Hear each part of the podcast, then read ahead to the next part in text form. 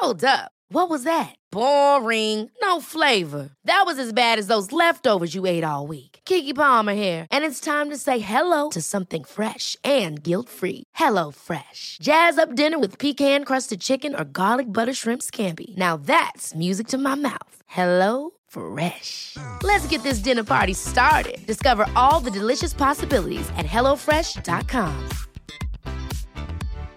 One size fits all seemed like a good idea for clothes Nice dress. Uh, it's a it's a t-shirt. until you tried it on. Same goes for your healthcare. That's why United Healthcare offers a variety of flexible, budget friendly coverage for medical, vision, dental, and more. So, whether you're between jobs, coming off a parent's plan, or even missed open enrollment, you can find the plan that fits you best. Find out more about United Healthcare coverage at uh1.com. That's uh1.com.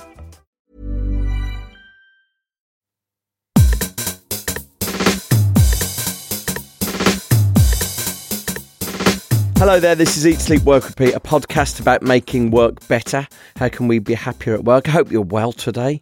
I'm Bruce Daisley. Today's guest is regarded as one of the most influential management thinkers in the world, largely because he considers themes and human behaviours that others avoid discussing. Jeffrey Pfeffer is Professor of Organisational Behaviour at the Graduate School of Business at Stanford University. And he's author of books like Management BS, Power, and most recently Dying for a Paycheck. It's the last two books that we mainly discuss in today's chat. His book Power has become a global bestseller, largely because it's a manual for the Machiavellian. It's a modern day version of Niccolo Machiavelli's 16th century book, The Prince. It's not that Pfeffer believes that this is what we should behave like to be our best selves, but rather if we don't behave like this, we're going to be exploited. I was reading through the course notes for Jeffrey's Stanford class on power, and he says that insufficient sensitivity and skill coping with power have cost Stanford graduates promotion opportunities and even their jobs. He says you need to understand these laws of power to get on. Fundamentally, the mistake we're all making, according to Pfeffer, is believing that the world is fair. And I know I'm guilty of this. Whether you watch US politics or British politics, I certainly find myself watching current events thinking a reckoning's going to come when the good guys will win and sort things out. Spoiler alert, the good guys don't win. And the source of that point is history. Jeffrey Pfeffer's belief is that in business, the good guys don't win, so arm yourselves. He believes that leaders often ascend to their position not through innate goodness, but because they understand the rules of power. Since he wrote it, other authors have jumped on the bandwagon, claiming they've updated his ideas. And after Power, these books like New Power, you'll hear what Jeffrey thinks about that. Now, it wasn't to discuss power that I contacted Jeffrey, but with such a stark take on the world, the conversation does move on to that. I actually contacted him to talk about his brilliant new book that he's published this year called Dying for a Paycheck. In Dying for a Paycheck, he documents how work's killing us and expresses a desire for us to start measuring firms by the harm they do to their employees, a league table of the stresses and the ailments they cause. He wants firms to do good, and the reason why power is relevant is I raise the question that if we believe leaders are innately not thinking of the greater good when they get on, isn't the fact that firms are doing the same the sort of the consequence of the rules that he championed? We'll, we'll, we'll discuss that. So that's the reason why I, I mentioned power because we, we do discuss that. Let me set the context for the discussion on dying for a paycheck. There's a modern day paradox where visible danger at work has been eliminated. You know, the, the idea that we, we might get injured doing our jobs. Meanwhile, the invisible harmful impact at work has been going up. As we've moved away from the visible workplace dangers, there's a new impact of modern work, and that's stress. Work is the number one cause of stress. When Jeffrey Pfeffer talks about us dying for a paycheck, this is what he means. He gives a story in the book of a worker at Salesforce.com, sort of huge and immensely prestigious San Francisco tech firm. A senior worker at the firm had a baby and found herself under immense pressure two weeks after giving birth to come and give a keynote presentation. It's a great honour, she was told. And it's this apparent flattery that sits under a lot of workplace stress that Pfeffer observes. Work's making a series of apparently well intentioned demands upon us. And these things add up. Black Monday syndrome is the fact that more heart attacks happen on Monday than any other day. Workplace stress is real and increasing. 80% of all workers report stress annually in the UK. These 13.5 million days lost to stress. There's lots of really hidden consequences. His book documents how people are turning to drinking, overeating, other consumptions like drug consumption as a response to workplace unhappiness. A New York Times article he cites said that 21% of lawyers are problem drinkers and 29% report long term depression. It's Jeffrey Pfeffer's belief that we should try and make these things more visible. We should maybe create league tables of the worst offending workplaces. Now, there are things like this already, and we discussed sites like Glassdoor, which allow workers to review their firms. The issue is that sort of canny employers often game these results, asking the happier workers in their firms to go and post reviews. So Glassdoor can't necessarily be relied upon to describe a workplace accurately. So I hope that gives the context for the discussion. So here's my chat with Jeffrey Pfeffer. One tiny point of context uh, Jeffrey mentions Twitter, and yet my day job is at Twitter, so that's why he mentions that. I generally try not to discuss myself. Jeffrey, thank you so much for talking to me. There's so much we could talk about. Firstly, I want to talk about Dying for a Paycheck, this new book that you've had out. What made you write this book now? Um, well, many things. Um, I've been thinking about writing it for years, and it took me probably long, too long to do it. But uh, I've sat on uh, the Stanford Committee for Faculty and Staff Human Resources, which is basically a committee that worries about health benefits, for years, and I've watched that Stanford has wrestled with issues of rising healthcare costs, which is a problem really all around the world. Um, uh, I mean, every country is facing rising and soaring healthcare costs. Um, I sat on a committee for Hewitt when it was still independent before it got merged with Aon, in which I watched the leading um, HR executives from some of Hewitt's largest clients come to these meetings and basically all obsess about only one thing, which was healthcare costs. And as I thought about what companies were doing and countries were doing about healthcare costs, it occurred to me that my intuition was that they were missing one of the biggest sources of the problem, and that source of the problem is the workplace. And so I began with some colleagues looking into this, and the more we looked and the more people I interviewed, uh, the bigger the problem was. So I decided that I needed to write a book that brought attention to this problem, which had been largely ignored and, uh, and and which is really serious if you are concerned about people's well-being and, for that matter, the healthcare costs that companies and governments are paying. Because you mentioned in the book that the uh, I think the healthcare cost of Walmart in particular is about half a billion dollars, and well, that's the cost they bear themselves, and um, and uh, obviously anyone looking at the bottom line starts thinking, right, how can we get rid of that? That's something that doesn't appear to have yeah. a return to it. Yeah, no, and and healthcare costs. I mean, so this recently I've come across some statistics. The Centers for Disease Control says that 86% of the healthcare spend in the United States goes for chronic disease. Chronic disease comes mostly from stress. Stress comes mostly from work. Um, and the healthcare costs, uh, costs crisis around the world, which the World Economic Forum has documented. It's the same thing. Most uh, healthcare spend is on chronic disease. Chronic disease comes from stress and the individual behaviors, such as smoking and drinking and overeating, that stress causes. Um, and so, if we are serious about reducing healthcare costs and making people's lives better, we need to look at the workplace. I mean, after all, I have a quote in the book, which is one of my favorites. We got Bob Chapman, who's the CEO of this interesting manufacturing conglomerate, Barry-Wehmiller, and Bob says, according to the Mayo Clinic, the person you report to at work is more important for your health than your family doctor. And that has to be true given, you know, I mean, workplaces are important environments. We spend a lot of time at work. Um, work is a major source of stress in many people's lives. And if we want to fix the healthcare cost crisis, we need to fix the workplace. Yeah, the, the number one killer of males is still remains heart attacks. That's right. And, yep. and, and we can presume that that's stress related. Absolutely. And, and t- tell me this, because obviously in the US, firms are bearing the healthcare costs. Outside of the US, in the, in the UK, we, we have the NHS. The, the costs of healthcare remain important, but um, they're sort of borne in a different way. So we don't have it on the same the same agenda because firms aren't necessarily to, trying to, to offload it. How, how do you see the differences? Well, I think it makes it a lower priority for the firms, but actually it makes it a higher priority for the country. I, I, if you were to say to me, what's going to change this? Um, it is going to be a country, possibly the UK, um, which has a nationalized health system that is going to say to employers, we're tired of you basically taking your social pollution, just like they used to do their environmental pollution, and just dumping it, and us having to pay to clean it up. Uh, so the UK, they, if you look at the Health and Safety Executive, which is the UK's equivalent to OSHA, Occupational Safety and Health Administration, they have reports. Um, and there's been lots of reports in the UK on uh, the percentage of workdays that are lost due to stress, and they're high. The number of total workdays lost due to stress, and they're high. And the 1.1 million, which is I think a figure I remember, of people who are suffering from you know health-related workplace stress, work stress-related health issues in the UK and so, if I were to say where is this going to change first, I would actually think the UK is is high on my list.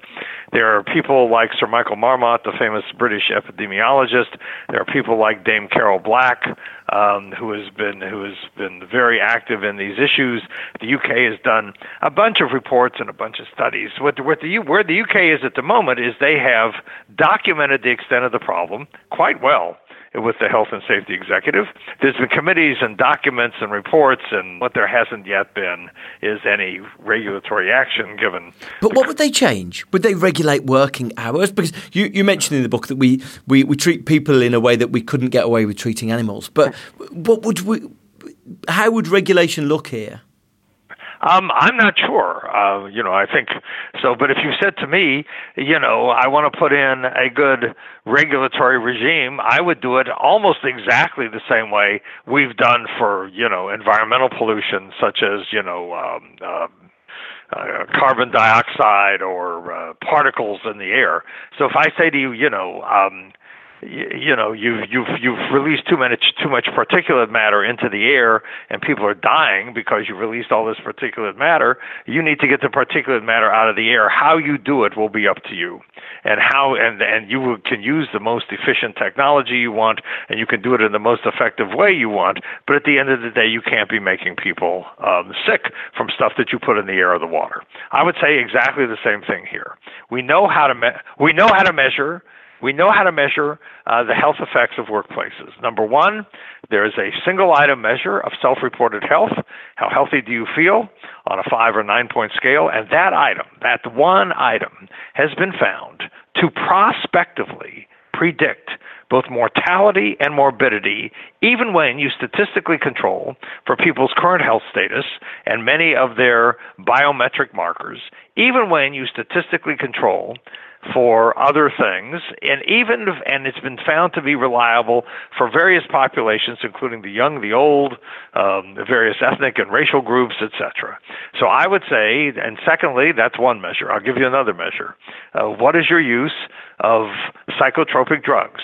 Um, as I say in the book, which you probably read, you know, I have a friend who went to work for Salesforce. She said one week later I went on antidepressants. It turns out all my friends are on antidepressants. Um, if you go to the Silicon Valley, uh, where I'm sitting right now, the Silicon Valley is awash in psychotropics.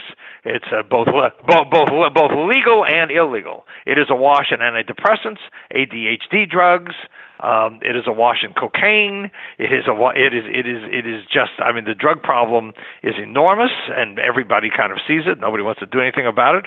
So I would say, okay, Mister or Miss Employer, we are going to measure. And we can talk about how to do that in a minute. We're going to measure self-reported health. Um, and norm you against uh, you know what, what's considered to be good as we would for anything else. We're going to measure the extent to which your population uses various forms of psychotropics, which indicate because when people are in pain in the workplace, psychological pain, they are going to medicate themselves uh, through through through antidepressants, through alcohol, through a variety of other things. And I, we're going to we're going to hold you responsible for figuring out how to improve the health and well-being. Gallup Healthways measures well-being on five dimensions.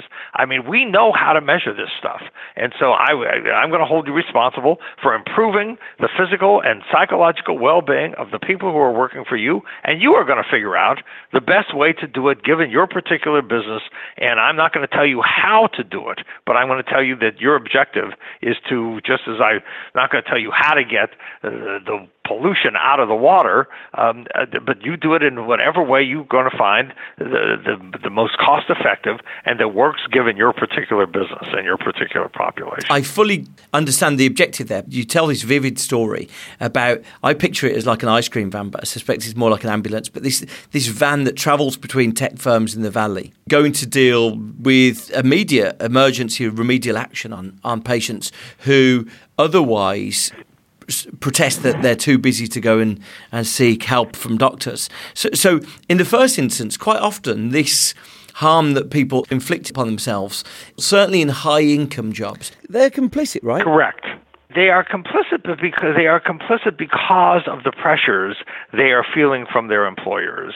So let me give you another analogy, and maybe you can come up with the answer. In which case, we're going to have the world's most success, no, the world's most successful podcast. But maybe they'll not, maybe the British government will knight you, like they've knighted Sir Michael Marmot and Dame Carol Black. So so let me give you another analogy, and you are certainly correct. One of the things that you've said, which is exactly right, is that this is not a problem that afflicts only low paid people. This actually affects high paid people. Engineers, doctors, physician burnout is an enormous problem in the US. I, su- I suspect in the UK also. Lawyers, huge problem in the United States. Um, I don't know if you've read the New York Times article, "The Lawyer, comma the Addict," which is a story of Peter Zimmerman and his um, dying um, from an infection that's associated with drug use. His widow Eileen Zimmerman, who I know is writing a book about this, went to the American Bar Association, and we're going to get back to exactly the point in one second.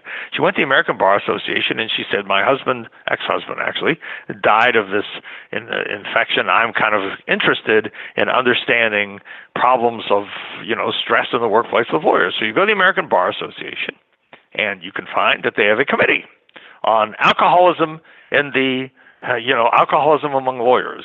And they have a committee about drug addiction, about lawyers. And you go to the American Bar Association, and they have all kinds of data. So they can tell you, and the percentages are enormous, the percentage of lawyers are doing, that are alcoholics, the percentage of lawyers that are on drugs, the percentage of lawyers that are on both alcoholics and drugs. They can tell you the toll. They can point to you, we have the American Bar Association Committee on Alcohol Abuse in the profession. We have the Committee on Drug Abuse in the profession. We have committees, we have workplaces, we have working groups, we have reports reports, we have press releases, we have everything. We have everything except any attempt to fix, stop it. Any attempt to say to the law firms, you cannot, you are going to be responsible for fixing this problem. So we study the problem, we measure the problem, we examine the problem, we write reports about the problem, but we do not hold the envi- work environments that are creating this problem responsible for doing anything about it. Let's talk about how we might draw attention to this. You wanted league tables and reports of the worst firms? Because I, I just worry, you mentioned sort of Glassdoor is easily gamed. And I think I would just be worried, knowing the competitive edge to these things, that companies might try to game the system. Yes, I look. There's, there, there, I, if I if I had a perfect answer for this, I'd be smarter than I am. I mean, but the, but but what I so here's here's here's the story. I'm having a struggle with this about some with somebody else at the moment. The first thing you're going to do to fix the problem is you're going to number one recognize its scope. The second thing to fix the problem is you are going to pass or say to people who who are in a position to fix the problem, you need to do something. Um, you and I, lovely as we may be, you're not in a position to do anything. I mean, so if you know, if Twitter, heaven forbid, had an unhealthy workplace, you can't do much about it. Twitter needs to do something about it. If if a law firm is is you know has a enormously high percentage of its lawyers that are you know on various forms of substances to try to uh, you know make you know deal with the stresses and pressures that they're feeling then it's up to the law firm to to fix it you can't go to the people and say you know stop taking the drugs the uh, the I guess the other thing is that sometimes we see these gestures by firms. So um, we do see these gestures by firms saying that we've got no limit to the amount of vacation we have, and that often doesn't translate into people taking lots of vacation, but rather sort of performatively taking very little of it. Yeah, no, that's that is exactly right, and one of the reasons why the you know so the so the question is not the question is not do I tell you you can take as much vacation as you want. You know as I I talked to somebody a few weeks ago I said your place has a gym. He said yes if anybody actually used the gym they'd be fired. People would say why why why do you have all this time to be spending in our gym? Um and the same so the same thing is here. You know we we we the question is not do we make things available? But have we created a culture an organizational culture in which people feel responsible for the well-being of the people who work for them. Uh, do we have we created a culture in which the people who work in that organization feel empowered in every sense of the word empowered to to do what is necessary to take care of themselves? Um, you know do we have we have, have we created a place where where people actually feel uh, that health is a priority health and well-being is a priority? Yeah and and the, there's a gender split to this, right? In terms of the the impact. I think one of the things you mentioned was men put up with stress, whereas women don't. I don't have like great data on this, but my anecdotal impression from talking to a bunch of people and from listening to who's interested in this issue and for and for who's involved in the health and well-being industry, et cetera, et cetera, is that women I think are much more interested in fixing the problem. Men want to macho through; they want to believe that they're going to be okay. You know that it's a you know that I can put up with anything and that you know I'm tough enough to get to get through with it. And so yes, I would say the, there there is probably some, um, at least my anecdotal evidence suggests that there's a gender difference. Women want to fix the problem, men want to drop dead from it. I, guess then one thing that I definitely did see you talk about is that the machismo that's often used, which is saying if you quit, it's because you weren't good enough for it, and so there's machismo to, to discourage people from resigning. And I wanted to to look at another uh, lens on it, and that's long hours. You talk about these there's no benefit of long hours. Would your view be to regulate long hours, or just to because you, you mentioned that people like having autonomy? My fear about regulating long hours is you remove pe- that autonomy from people. Well, uh, you know, not if we. I won't tell you when to work. I'll just tell you how total, how long in total to work. I think you know. I think the I think attempts to regulate hours have not worked very well, but that's because in many instances they haven't been enforced very well. Again, it's it, again the question is what is the culture we've created. So one of the stories I tell, I think I tell a story in the book, is the head of HR for Patagonia, and when the head of HR for Patagonia used to work for Sears, the department store chain, he got a um, email one day on one the Christmas Eve at about four, and replied the next day, which of course would be Christmas Day at about nine in the morning. And the response was, "What took you so long?" And I said to him, we had, I interviewed him. I said, "Well, what would happen if somebody did that in Patagonia?" And he said, "Well, we'd fire them." Uh, you know, so a lot of this is not about just regulation, uh, which will do something but doesn't do everything. A lot of this is, is, is are the expectations and the cultures that are created. So, what do you do when you've got um, managers or leaders sending emails to their employees at all hours of the day and night and expecting responses? Um, so, one is you can regulate that. The other is you can, as a company, say this is intolerable behavior, and if you behave this way, you're not going to work for us. We'll send you to work for one of the competitors. You can make our competitors' employees sick. Um, so a lot of this is, is around what the managers do. So SAS Institute, the largest privately owned software company in the world, you know, I mean, they have 35 hour, 40 hour work week. Um, Jim Goodnight, the CEO of SAS, goes home at a reasonable hour. The expectation is that you are going to uh, be able to deal with your family, um, work family uh, demands in a healthy and good way, which is one of the reasons why they have a high proportion of women working for them. Uh, you know, Patagonia measures how many, what percentage of the women working for Patagonia return to Patagonia after they have a baby, and and for Patagonia it's 99%. So you can you can do things to say, have I created a work fa- a family friendly workplace? Uh, you know, the, the, how do how do we know that? I got you know, I got working mothers here. You know, if I say I got a family, fr- I have family friendly work policies. How do I know that? Because I have nobody with families working here. I mean, you can see the, the contradiction. So there are things that you can do, but a lot of this is around the culture that you have created, the the expectations you've created on on what your people should do and how they should take care of themselves, and and what is the expectation for how the organization is going to help those people live their lives and deal with the, the problems that they encounter. I get the sense uh, overall, and, and, I don't know whether this is when I've scribbled this down. I don't know whether this is something you hinted at or whether it's my interpretation. But it's the the idea that maybe the employer employee relationship until now has been a bit of a hoax in the sense that there's been lip service paid to creating good environments. But if you look at the stress that people are experiencing and the demands upon people, often that relationship hasn't been as benign as maybe it's been it's been projected. Is that your view? Yes. Yeah. That's it. I, I think I think you know people say it's it's kind of like you know the reports for the American Bar Association. I mean, you know, so so companies have spent a lot of time doing engagement surveys. You look at the Gallup data, engagement is hideous. Uh, you know, you look at the Edelman uh, Trust Barometer, trust in leaders is bad. You know, so companies have spent a lot of time measuring stuff and talking about stuff and appointing people to look at stuff and worrying about stuff, etc. But they haven't done anything to fix most of the problems. So yes, the employee, you know, people are most important important asset, you know, is a is something that everybody says, and very few people actually implement in terms of what of how they manage their workplaces on a day to day basis. Okay, because because that sort of brings us on to power. Here's the conflict I'm wrestling with. Uh, on one hand, you've written this book telling people not to make the mistake of being nice at work and working out how to win by sort of playing games. And, and on the other hand, when firms aren't genuinely kind hearted and altruistic, you've taken them to task for not being nice to people.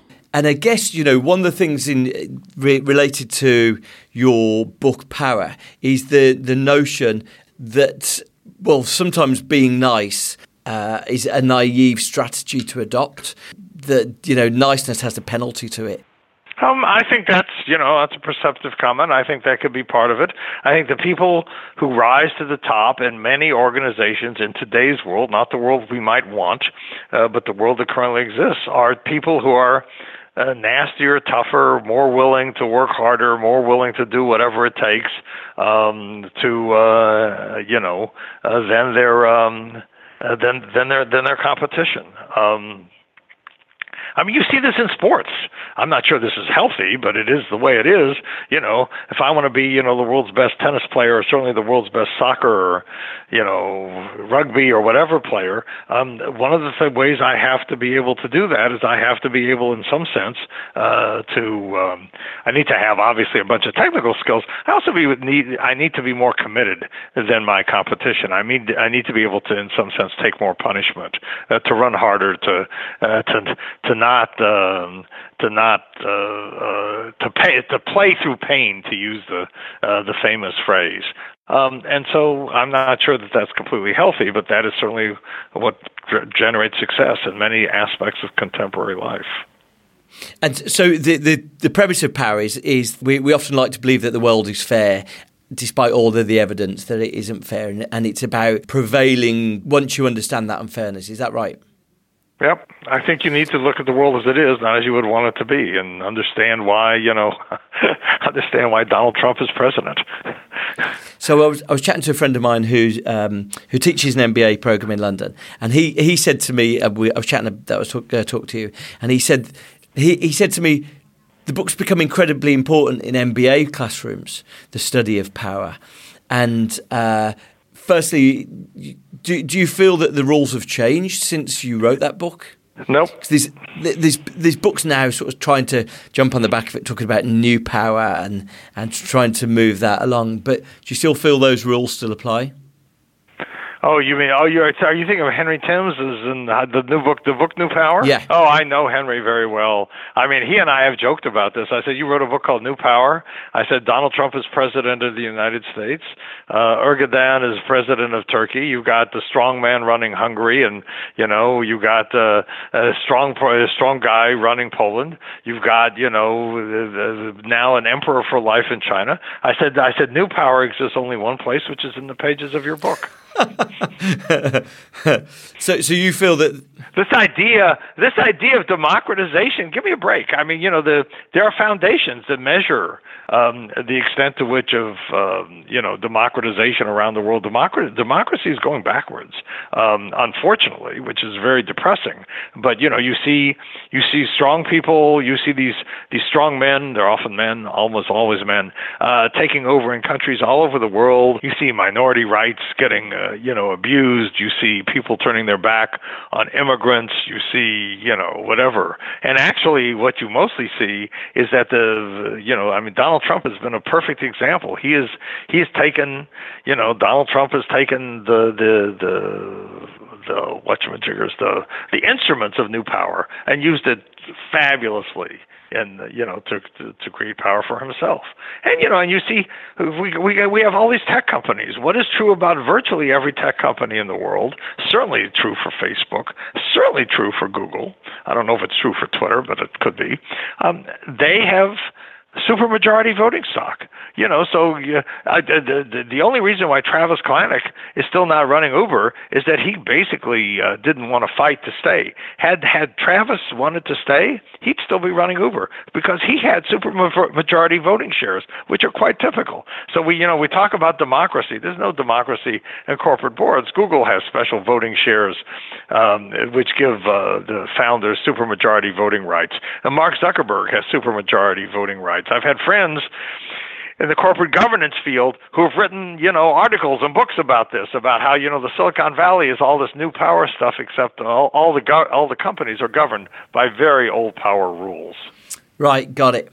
Could you just talk to me briefly about the relationship between like a soft skill like likability and and and re- the relationship between that and power because you see people trying to be present themselves as likable and I just I was interested in the relationship there. Well, it's always nice to be liked, uh, but uh, in the words of my dear friend Robert Cialdini, the very very famous social psychologist, um, uh, before you demonstrate that you're likable, the for next the first thing you probably need to demonstrate is you're competent and efficacious.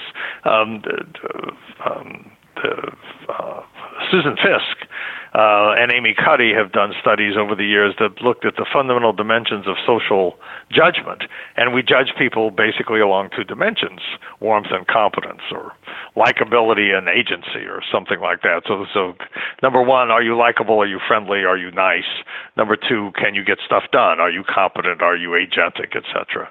And while it is conceptually true that people can be both warm and competent, empirically the research sense suggests that people see likability and competence as negatively related. Amy Cuddy wrote this amazing Harvard Business School article. The article is relatively short. The title is fabulous. Just because I'm nice, don't assume I'm dumb. And there, and there it is. You know, the theory being that you know, if you're nice, it must be because you have to be, and if you're any damn good, uh, you would be not not as nice. And so we see niceness and competence as negatively related. And so what Cialdini would recommend to people is, you know, once you demonstrate um, once you demonstrate your competence and efficacy, then when you then when you are nice and warm, people say, "Wow, considering how smart Bruce is, he's really a nice guy." Uh, or in the words in which I quote in my book, Power: Why Some People Have and Others Don't, um, a quote from uh, the late Israeli Prime Minister Golda Meir: "Don't be so modest. You're not that good." Okay because toughness is often perceived as intellect. I, I, think I think I saw you talking about people who write horrible book reviews. People might presume they're unpleasant, but they do presume they're more intelligent. Yeah. Yep. Fascinating. Um, tell me this. The, the, the, final thing I wanted to, to ask you about was uh, with regards to sort of the, the notion of leadership authenticity and uh, and just what your take of is on that. Um, just how those things transfer. We hear a lot of talk about authentic leadership now, and I just wondered um, whether that was an honest thing or how those things worked with some of the themes that you've discussed. Well, Professor Herminia Ibarra, who used to be at INSEAD but now teaches at London Business School, has a fabulous um, video, YouTube video, which I think I've tweeted and LinkedIn about, um, and has talked about this. Uh, I mean, basically, to summarize it in a sentence and to oversimplify a very complicated argument that Herminia has made, you know, authenticity is basically an excuse for not changing. So you know, say, you know, Bruce, you need to change. No, no, I'm just being my authentic self. Um, we, you, you, I think, I think authenticity. I think people need to be authentic, but I think they're authentic to the wrong thing. You do not need to be authentic to yourself. You need to be authentic to what the human beings around you need from you. So let's say you're running a company or let's say you're running a unit in a company and you got people working for you and they are looking to you obviously for intellectual leadership and for your energy and for your concern and your compassion. And let's say you've had some catastrophic disaster in your personal life your significant other has left you or your child has god forbid committed suicide or something. Um which is actually a true story. I had a friend of mine face, and you come to work. Uh, they, you know, on the one hand, they would like to know about your problems. And they would like to be, you know, sympathetic, at least up to a point and for a while. But at the end of the day, you need to be authentic to what they need from you. They, they, they need your energy, they need your concern, they need your attention. And they really, at the end of the day, it's hard to say this, but it's true. They really, at the end of the day, don't really care about what you're feeling and what you're going through. Um, and so you need to be authentic, not so much to you and your feelings, oh, I'm miserable, I'm depressed, I'm this. You need to be authentic to what the people around you need from you. If they need energy, you need to show up with energy. If they need concern and compassion, you need you need to show them concern and compassion. If they need, you know, uh, you know, direction and attention and whatever they need, you need, your job as a leader is is is to be engaged with and available to the people who are working with and for you in ways that help them uh, to do their job and to feel valued and all this other stuff. And you have to do that if you're running 101 degree t- Fahrenheit temperature, if you've if you've had issues, if you're exhausted, whatever. I mean, so you know, I mean, so great leaders are great actors. Uh, they are able to put on a show, not on how they are feeling, but on how they need to project to the people around them um, how they want them to see to be seen. Do you think it, does it work the other way? So is, does authenticity have a value? Uh, and and sort of bringing your full self to work have a value for team members, but not for leaders, or is it all an illusion in your view? Um, I think I think you need to, you know, I so there was a guy named Renn Zaphiropoulos who years ago was uh, did a video for Harvard Business School and famous case Ren and Fred. Anyway, Renn Zaphiropoulos said uh, something which I think is right. He said, you know, he said your parents or your mostly your parents. He said your your parents will love you unconditionally. He said your boss at work is not going to love you unconditionally. work relationships are different. At work, the question is, you know, what what can you do? What are you doing? What is the contribution that you're making? So so I you know you can bring your full self to work, but I think what you really ought to bring to work is is the thing that your boss needs and wants from you. You know, I've heard to, to take an example uh, Tony Hayward, the former CEO of BP, I do not think did himself any favors when when he was testifying and said, you know, basically, I want my life back. Um, you know, he may have wanted his life back. That was his true, authentic self. I mean, he had to show up as somebody, you know, dedicated to fixing the problems the BP was facing with the Gulf oil spill, and he had to show up with energy and he had to show up with enthusiasm. And even if he didn't feel it, you have to sometimes put on a show. So this Elon Musk stuff in the last two weeks, where he's sort of crying and saying that 120 hour work weeks have, have crushed him. Do you, do you think that's an unnecessary distraction? Well, Elon Musk, first of all, is a wonderful example of dying for a paycheck. I mean, you know, one of the things one, one of the things we know is that sleep is important. Elon, Elon Musk is a walking example of sleep deprivation. Uh, but beyond that, I don't think anybody has that much sympathy for him. I mean, you know, you need to you you, you need to act like a leader, and if if you and one of the things that will help you act like a leader is you get sufficient rest, you know, and and don't take too many uh, various kinds of drugs, and you know, then you'll be much better off. Eat, Sleep, Work, Repeat is brought to you in association with The Joy of Work, the new book by me, Bruce Daisley. Now, some of the themes that Jeffrey Pfeffer has talked about here, about stress, about people feeling burnt out, are the themes that start The Joy of Work. But it goes a lot further than that. There's 30 ways that you can improve the impact of work on you. And some of that is making your team laugh more and be more closely connected. There's a lot of practical suggestions that I think you're going to find really compelling. The Joy of Work is available now as a pre order. You can order it from Amazon or Waterstones today. Pre order The Joy of Work today. Life is full of awesome what ifs, and some not so much, like unexpected medical costs. That's why United Healthcare provides Health Protector Guard fixed indemnity insurance plans to supplement your primary plan and help manage out of pocket costs. Learn more at uhone.com. Ever catch yourself eating the same flavorless dinner three days in a row? Dreaming of something better? Well, HelloFresh is your guilt free dream come true, baby. It's me, Keke Palmer. Let's wake up those taste buds with hot, juicy pecan crusted chicken or garlic butter shrimp scampi. Mm. Hello Fresh. Stop dreaming of all the delicious possibilities and dig in at HelloFresh.com. Let's get this dinner party started. Hey there, it's Michelle Norris. I'm host of a podcast called Your Mama's Kitchen. When I travel, I'm usually looking for a way to find a taste of home when I'm not at home. And one of the things I love to do when I am at home is entertain. And Airbnb allows me to do that. When I was in California recently, I rented a house that had a great kitchen. And when we were sitting around the table, we're all thinking, we're in someone else's house. Someone could be in all of our homes as well. If you have a home, but you're not always at home, you have an Airbnb. Your home might be worth more than you think. Find out how much at airbnb.com/slash host.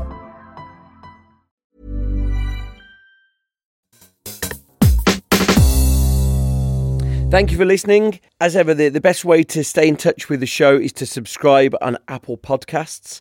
But you can also listen to us on Stitcher or on Spotify. We're, on sort of all the places. All of the episodes are up on the website, which is eatsleepworkrepeat.fm, and you can follow us on Twitter or connect to me on LinkedIn. See you next time.